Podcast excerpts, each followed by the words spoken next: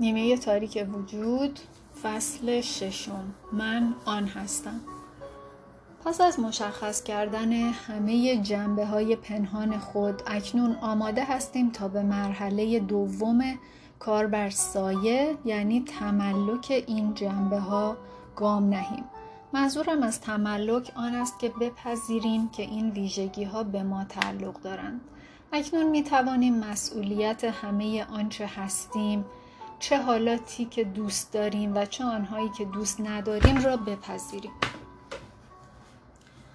در این مرحله لازم نیست تمامی جنبه هایمان را دوست بداریم. همین که حاضریم وجود آنها را نزد خود و دیگران اعتراف کنیم کافی است. در اینجا می توانید این سپرسش سودمند را با خود مطرح کنید. آیا هیچگاه در گذشته این رفتار را نشان دادم آیا اکنون این رفتار را نشان می دهم؟ آیا تحت شرایط دیگری می توانم این رفتار را از خود نشان دهم؟ پاسخ مثبت شما به هر یک از این پرسش ها نشانه آن است که تملک آن ویژگی را آغاز کرده اید. پذیرش برخی ویژگی ها ساده تر از برخی دیگر است و پذیرش آن ویژگی هایی که به شدت در خود نفی می کنیم و به دیگران نسبت می دهیم از همه دشوارتر می باشد. این گونه خصایص وقت بیشتری می برند. همان اندازه که مهم است با خود مهربان باشید لازم است که در این باره سختگیری نیز بکنید. مشتاق باشید خود را آنگونه ببینید که هیچ انتظار ندارید. مصمم باشید که با نگرشی نو از ورای این مکانیسم دفاعی که می‌گوید من آن نیستم به خود نگاه کنید. با این دید به خود بنگرید که من آن هستم و در چه شرایطی آن هستم. گاهی تمایل دارید که در مورد خود پیش داوری کنید اما از این کار اجتناب نمایید. اگر متوجه شدید که خودخواه یا حسود هستید نتیجه گیری نکنید و نگویید که چه آدم بدی هستم. همه ما این ویژگی ها و همچنین خصوصیات کاملا مخالف آنها را داریم. اینها بخشی از بشر بودن ما هستند. تمامی احساسات و تمایلات ما چه آنها که مثبت می‌خوانیم و چه آنها که منفی مینامیم برای راهنمایی و هدایت ما وجود دارند. شاید در نیمه کار دچار تردید شوید اما به خود زمان کافی بدهید تا تمامی جنبه هایتان را بشناسید و موهبت آنها را درک کنید. قول می دهم که در پایان کار به گنج برسید. تملک گام مهمی در راه بهبود و ایجاد زندگی دلخواه شماست. ما نمی توانیم آنچه را که مالک نیستیم در آغوش بگیریم. اگر می خواهید توان کامل خود را به دست آورید باید آن ویژگی هایتان را که ترد و پنهان کرده یا به دیگران نسبت داده اید باز پس بگیرید. هنگامی که در مراحل ابتدایی کار التیام خودم بودم هیچ نمی توانستم مرد مناسبی را پیدا کنم به نظر می رسید هیچ کدام از آنهایی که دوست دارم مرا نمی خواهند. با همان سرعتی که مردم مجله ورق می‌زنند با مردان گوناگون آشنا می شدم چون با بسیاری از جنبه های زیبای خودم قطع رابطه کرده بودم. نمی‌دانستم چه کسی هستم. در نتیجه مجذوب مردانی می شدم که برایم مناسب نبودند. تنها مردی که واقعا دوست داشتم به من گفت نمی‌تواند کنارم بماند. زیرا می‌داند که روزی به واقعیت وجودم پی برده او را ترک خواهم کرد. دوستانم به من می‌گفتند مردانی را انتخاب می کنم که برایم مناسب نیستند. اما من هنوز باور داشتم که خانه دو اتاقه کوچکی هستم که نیاز به مرمت دارد. در چنین وضعیتی همه چیز و همه کس در پیرامونم فقدان عشقی را که نسبت به خود داشتم به من باز میتاباندند. و پس از آنکه جنبه های دیگر خودم را از قبیل ترس، مخفی کاری و خودنمایی پذیرفتم. دیگر لازم نبود افرادی را به خودم جلب کنم که ترسو، پنهانکار و خودنما بودند. برایم ساده تر شد که مردانی را جلب کنم که می توانستند جنبه های مثبت مرا منعکس کنند. مردانی که مهربان و بخشنده بودند و مرا همان گونه که هستم دوست داشتند و میپذیرفتند. مادامی که جنبه ای را در خود نمیپذیرفتم افرادی را به زندگی جلب می کردم که آن جنبه را از خود نشان می دهند و این در مورد همه صادق است. تا زمانی که جنبه ای را در خود نپذیرید افرادی را به زندگیتان جلب می کنید که آن جنبه را از خودشان نشان می دهند. هستی پیوسته در تلاش است تا به ما نشان دهد که واقعا چه کسی هستیم و یاریمان کند تا دوباره کامل و یک پارچه شویم.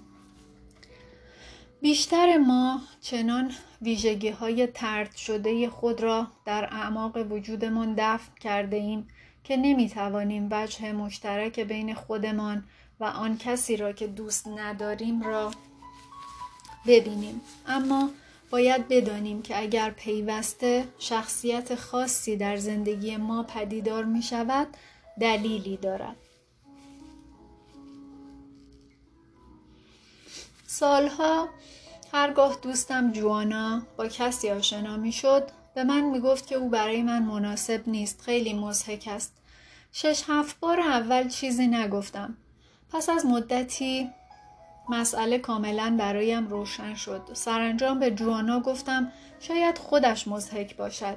به او گفتم اگر مزهک بودن خودش را بپذیرد دیگر با افراد مزهک قرار ملاقات نخواهد گذاشت.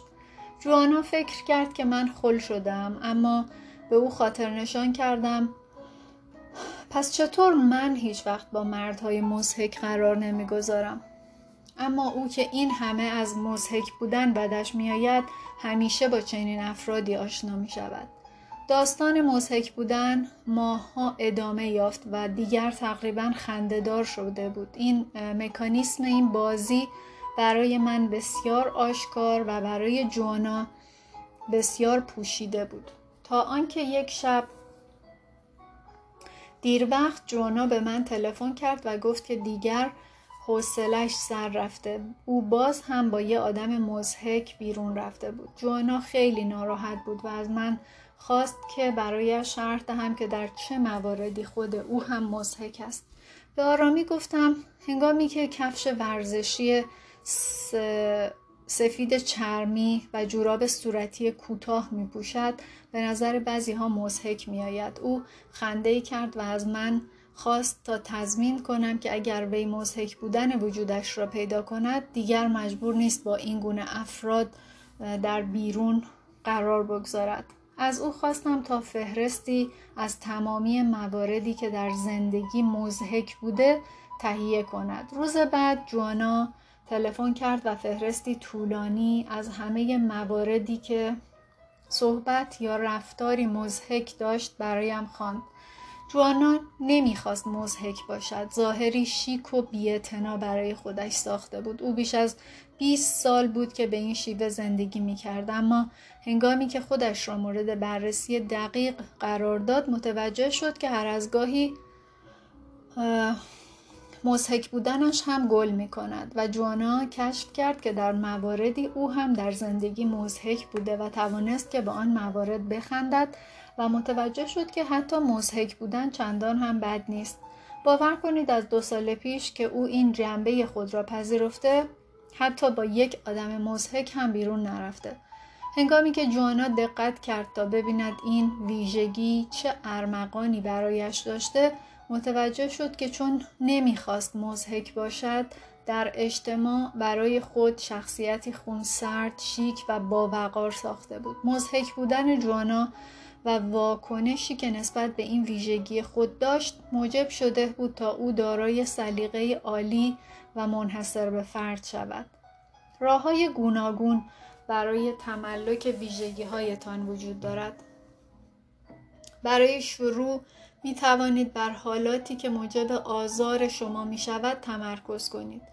پیش از این فهرستی از خصوصیات افرادی که دوست نداشتید تهیه کردید. اکنون یکایک آن ویژگی ها را بررسی کنید. هرچه سرسختی نشان دهید به هر حال باز هم باید یکایک این جنبه ها را مالک شوید.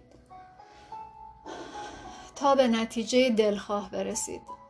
لحظه ای را در زندگی به یاد آورید که این رفتار را از خود نشان داده اید و یا آنکه به گمان فرد دیگری چنین کاری کرده اید یکایک ویژگی ها را در بر بگیرید. درست مانند آنکه کتی را بر تن خود امتحان می کنید و ببینید که چه احساسی به شما می دهد و چه باید بکنید تا مناسب شما شود.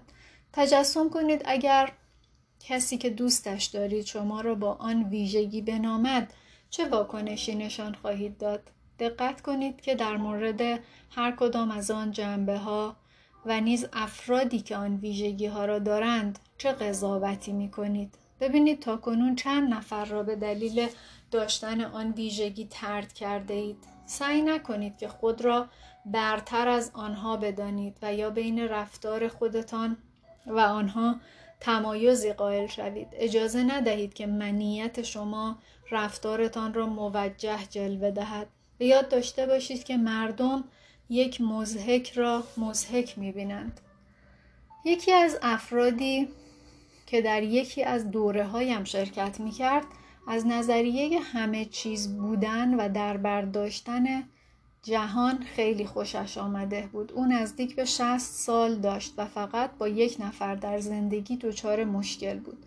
پسر 22 سالش هنگامی که از او پرسیدم از کدام خصلت پسرش بیش از همه ناراحت است گفت پسرش دروغگوست و به نظر او دروغ گفتن مدام بدترین کاری است که انسان می‌تواند انجام دهد. بیل گفت در همه عمرم حتی یک دروغ هم نگفتم.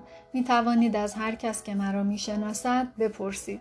چهره بیل از شدت هیجان سرخ شده بود. حداقل پانزده دقیقه تلاش کردم تا او را متوجه کنم که شاید در گذشته دروغ گفته باشد و یا آنکه ممکن است در آینده دروغ بگوید. اما بی نتیجه بود. حوصله سایر شرکت کنندگان هم سر رفته بود. بقیه ما می توانستیم به یاد بیاوریم که در کودکی، نوجوانی یا بزرگسالی دست کم صدها بار دروغ گفته ایم و تازه دروغهایی را که به خودمان گفته بودیم به حساب نمی آوردیم اما هنوز بیل بر عقیدهش پابرجا بود از او پرسیدم آیا گاهی در پر کردن برگه های مالیاتی کمی تقلب نکرده؟ لبخند واضحی بر چهرهش نمایان شد و در حالی که انگشتش را به سوی من نشانه رفته بود گفت آنجور دروغ گفتن تفاوت می کند. با شنیدن این حرف همه شرکت کنندگان با ناباوری به او نگاه کردند. متاسفانه باید بگویم که بیل از جمله افراد معدودی بود که در دوره من شرکت کرد اما به نتیجه نرسید. جیمز بالدوین تحلیلگر فلسفه یونگ می‌گوید شخص فقط می‌تواند آن جنبه هایی را در دیگران بپذیرد که در خود میپذیرد.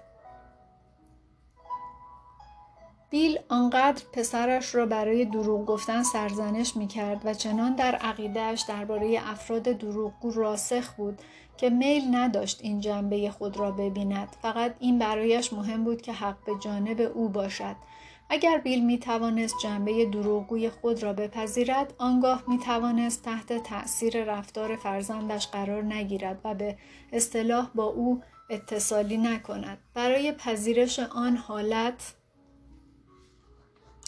از خود که پیشتر ترد کرده اید به آن بیعتنا بوده اید یا از آن بدتان می آمده یا به دیگران نسبت داده اید باید رحم و عطوفت و درک داشته باشید. باید دارای حس همدردی و همدلی باشید تا بتوانید بپذیرید که انسان هستید و تمامی جنبه های بشری را چه خوب و چه بد در خود دارید. هنگامی که دلتان را به روی خودتان بگشایید متوجه خواهید شد که با همه چیز و همه کس همدرد و همدل هستید.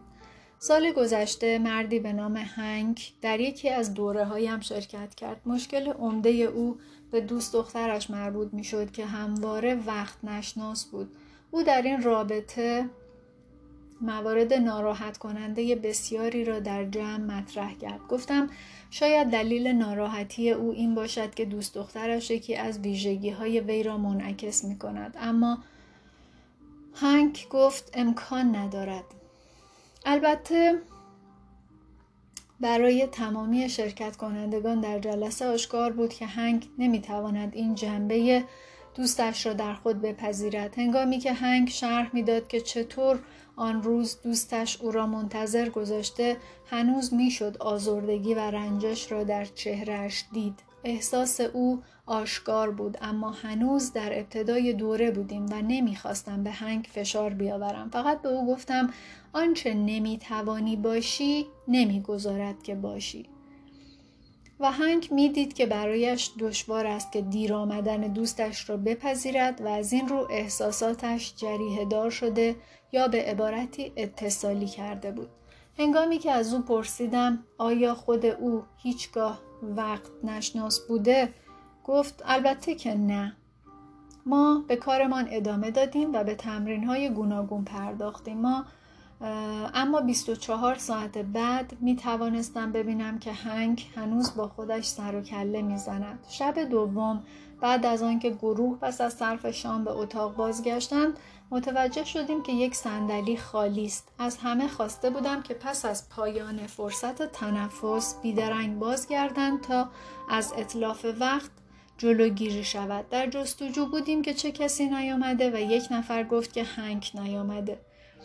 چند دقیقه صبر کردیم اما از هنگ خبری نشد و تصمیم گرفتیم که جلسه را شروع کنیم. در همان هنگام خانومی در ردیف جلو به من نگاه کرد و گفت نمی‌دانم متوجه شده اید یا نه اما هنگ همیشه پس از همه تنفس ها دیر آمده است. من که از منتظر ماندن برای او خسته شدم و ناگهان همه متوجه شدیم که هنگ همان کاری را با ما می کند که دوستش با او کرد. او ما را منتظر نگه می داشت. او ده دقیقه بعد آمد و من کاری را که انجام می‌دادیم نیمه کاره گذاشتم تا ببینم آیا هنگ آماده است که گام بلندی بردارد یا نه.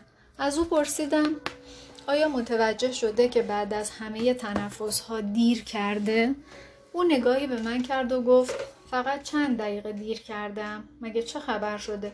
همه حاضرین حیرت کرده بودند پاسخ دادم هنگ تو تنها فرد این اتاق هستی که بدون استثنا از هر پنج تنفس دیر برگشته ای.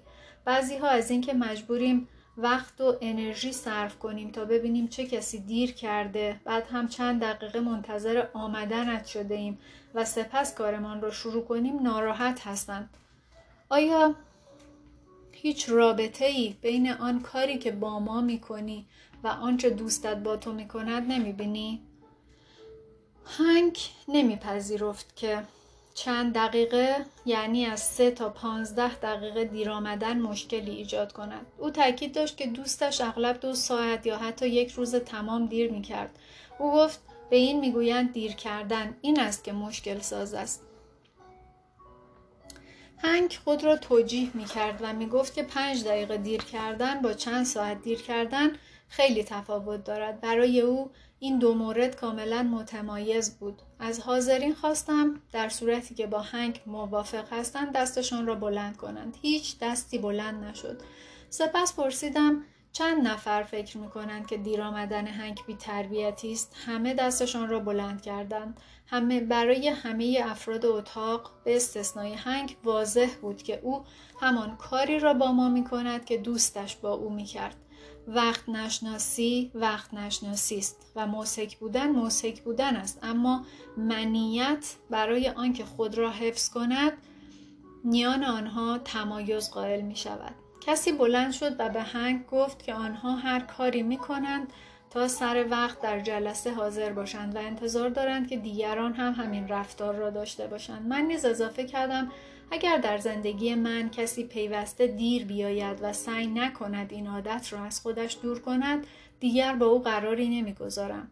و به علاوه به هنگ گفتم که به نظر من پیامی که فرد وقت نشناس به طور ضمنی می‌دهد این است که وقت بیارزش است یا آنکه وقت من مهمتر از وقت توست هنگ ناراحت و گیج به نظر می رسید و از او خواستم آن شب به خانه برود و در مورد آنچه که گفته بودیم فکر کند صبح روز بعد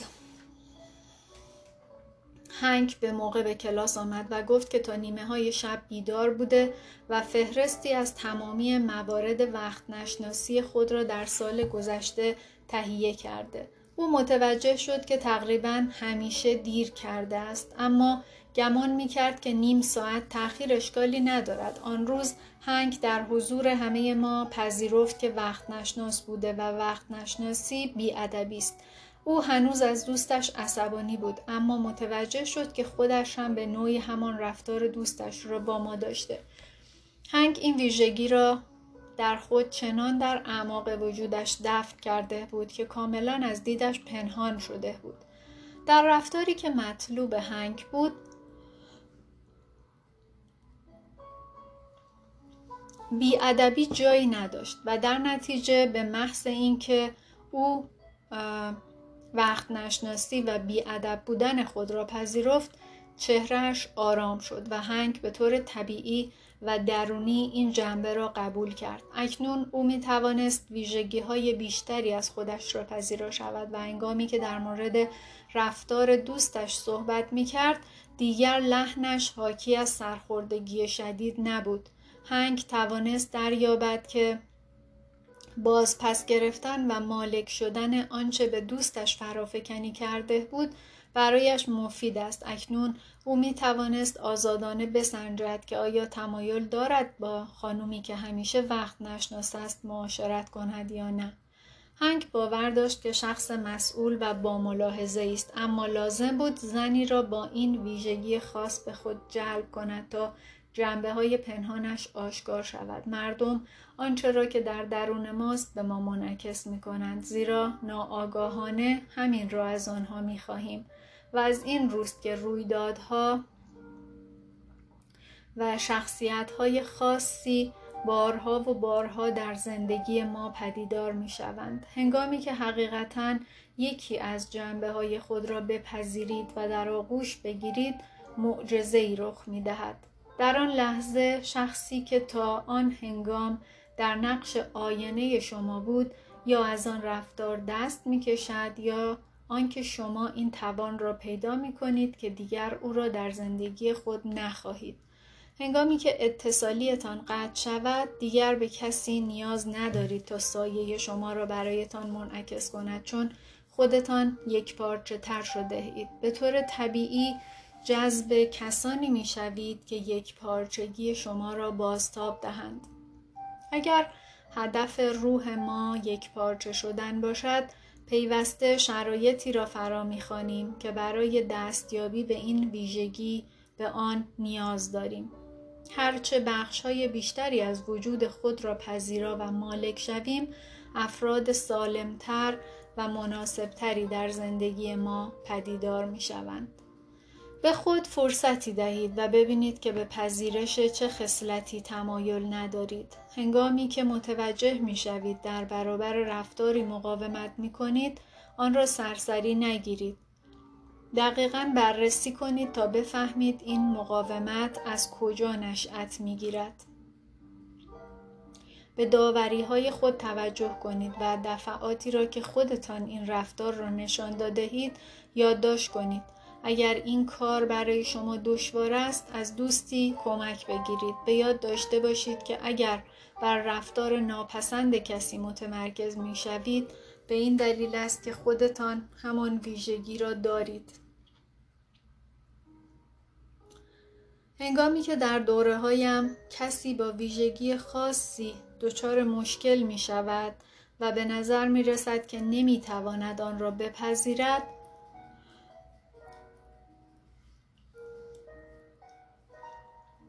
از او می‌خواهم قبول کند که یک الاغ بارکش است. این گفته معمولا افراد را به خنده وامی دارد اما هنگامی که بتوانند بپذیرند که یک الاغ بارکش هستند معمولا می توانند به راحتی مشکل خود را با آن ویژگی حل کرده و از آن مانع رد شوند. معمولا دشوارترین واژه ها در رابطه با رویدادهایی است که گمان می کنیم در آن به ما ظلم شده است. منیت ما مقاومت می کند و نمی خواهد آن جنبه ها را بپذیریم. زیرا در این صورت دیگر نمی توانیم سایرین را برای مشکلات زندگی خود مقصر بدانیم. بیشتر ما وقت فراوانی را صرف کرده ایم تا از افرادی که به ما ظلم کرده اند کینه به دل بگیریم. یک بار اوپرا وینفری در سخنانش گفت زخمهای خود را به حکمت تبدیل کنید. به جای حفظ رنجش ها از آنها یاد بگیرید و ببینید که از این زخمها چه سودی برده اید. آنها شما را به کدام سو هدایت کردند؟ اکنون چه کسی در زندگی شما وجود دارد که اگر فلان تجربه بد را نداشتید در زندگیتان نبود؟ چگونه نگهداری و حفظ رنجش ها مانع برآورده شدن آرزوهایتان است هنگامی که از زخمهای خود برای رشد و یادگیری یاری می‌گیرید دیگر لازم نیست همچنان مظلوم باقی بمانید به کسی که شما را آزار داده است نگاه کنید و ببینید چه جنبه ای در آن شخص وجود دارد که با شما اتصالی می کند. هنگامی که آن ویژگی ها را در خود پیدا کنید دیگر تحت تأثیر آن فرد قرار نخواهید گرفت و با او اتصالی نخواهید کرد. در فلسفه زن داستانی در مورد دو راهب نقل می شود که در مسیر رفتن به خانه کنار رودی پرخروش می رسند. آنجا زن جوانی را می بینند که که نمی تواند از رود عبور کند یکی از راهب آن زن را بغل می کند تا از رود رد شود و در آن سو او را سالم بر زمین می گذارد. سپس آن دو به راه خود ادامه می دهند. پس از مدتی راهبی که به تنهایی از رود گذشته بود دیگر نمی‌تواند خودداری کند و به سرزنش برادرش پرداخته و می‌گوید میدانی که دست زدن به زنان خلاف قواعد و قوانین ماست و تو سوگند مقدسمان را زیر پا گذاشتی راهب دیگر در پاسخ می‌گوید برادر من آن زن را در آن سوی رود رها کردم. آیا تو هنوز او را حمل می‌کنی؟ هنگامی که به زخمهای کهنه میچسبید مسیر زندگی را با کوله باری سنگین طی می‌کنید. به تازگی با زن جوان و زیبایی به نام مورگان کار کردم که دچار سرطان معده بود. هنگامی که به دیدنم آمد میل اندکی به ادامه زندگی داشت و پذیرفته بود که این بیماری را خواهد کشت. مورگان آکنده از خشم و نفرت به مادرش بود زیرا رابطه آنها بر مبنای زنجیری پیوسته از سوء استفاده های احساسی و جسمانی قرار داشت. او سی و یکی دو ساله بود و هرچند پیش از این در دوره های بسیاری برای رشد و تعالی شرکت کرده بود اما نمی توانست دشمنی و نفرتی را که نسبت به مادرش احساس می کرد رها کند. من و مورگان به این نتیجه رسیدیم که اگرچه او از نظر جسمانی بسیار ضعیف است اما باید در دوره من شرکت کند تا شاید بتواند احساسات زهرالود خود را رها کند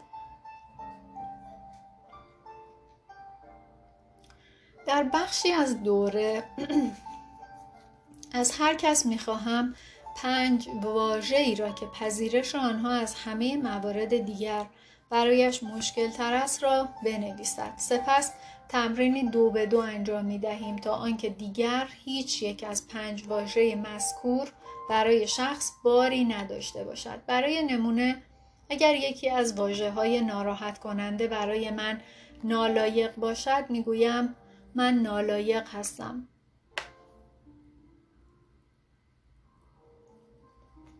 و یاری که روبروی من نشسته به چشمانم نگاه می کند و می گوید تو نالایق هستی. و من تکرار می کنم من نالایق هستم. و او تکرار می کند که تو نالایق هستی. و این تمرین آنقدر ادامه پیدا می کند تا دیگر از اینکه نالایق باشم یا آنکه کس دیگری مرا به این نام بخواند ناراحت نشوم. ادا کردن یک واژه با صدای بلند و به دفعات موجب می شود که مقاومت شخص در برابر آن ویژگی از بین برود. دیگر از اینکه او را به این نام بخوانند ناراحت نمی شود و در نتیجه می تواند مالک آن ویژگی گردد. اغلب در ابتدای این تمرین در اتاق قدم می‌زنم و به واجه هایی که هر یک از حاضرین نوشته است نگاه می کنم چون معمولا آن ویژگی های شخص که برای افراد دیگر آشکار اما از خود او پوشیده است از قلم میافتد. هنگامی که به صندلی مورگان رسیدم مشغول تمرین و پذیرش واجه هایش بود. اما متوجه شدم که او آن واژه ای را که همیشه هنگام سخن گفتن از مادرش به کار می برد در فهرست خود نیاورده است. می‌دانستم که تملک این واژه برای او بسیار مهم است و به همین دلیل به یار مورگان گفتم که با واژه دیوانه تمرین کند. مورگان با نفرت به من نگاه کرد و گفت من دیوانه نیستم و تو این را میدانی. گفتم اگر ما همه چیز هستیم پس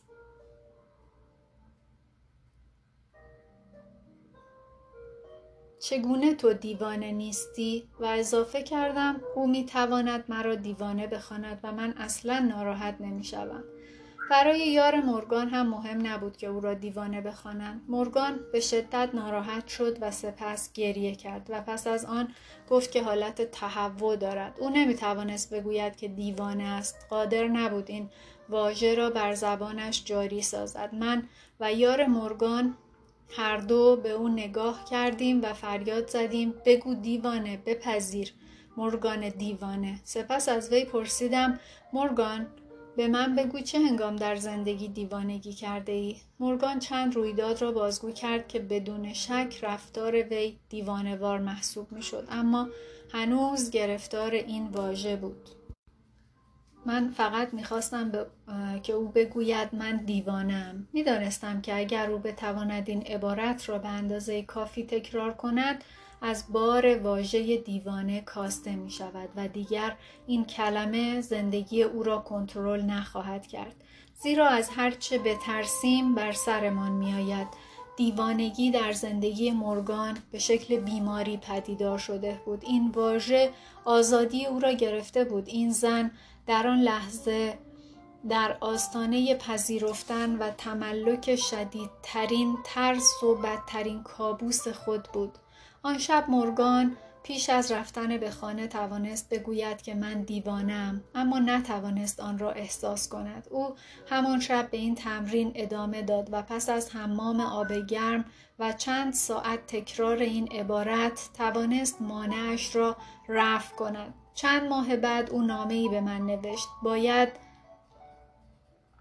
ترس و تمامی احساساتی را که در کودکی به دیوانگی رب داده بودم رها می کردم تا بتوانم دیوانگیم را بپذیرم. باید آن, آن را در آغوش می کشیدم و آزاد می کردم. پس از این پذیرش به زانو افتادم و دعا کردم خدای عزیزم خواهش می کنم هجاب را از چشمان من برگیر و بگذار فقط زیبایی مادرم را ببینم. چهل و پنج دقیقه عمیقا و با تمام وجود دعا کردم تا دید بدی را که نسبت به خودم و مادرم داشتم از بین برود و بتوانم بپذیرم که مادرم بهترین کاری را که در توانش بوده در حق من انجام داده است. همچنین دعا کردم که بتوانم خودم را برای سرزنش های ناآگاهانه آزارهایی که به وجودم رساندم دوست نداشتن خودم و بیمار شدنم ببخشم. پس از آن آرامشی عمیق مرا در بر گرفت. پیش از این تمرین حتی تفکر درباره مادرم سبب می‌شد ناراحت شوم و احساس حقارت کنم. اما اکنون فقط آرامش و راحتی را حس می کردم این تمرین دری را به رویم گشود که باید از آن عبور می کردم و از آن هنگام پیشرفت سرطان در من متوقف شده و رو به بهبود هستم.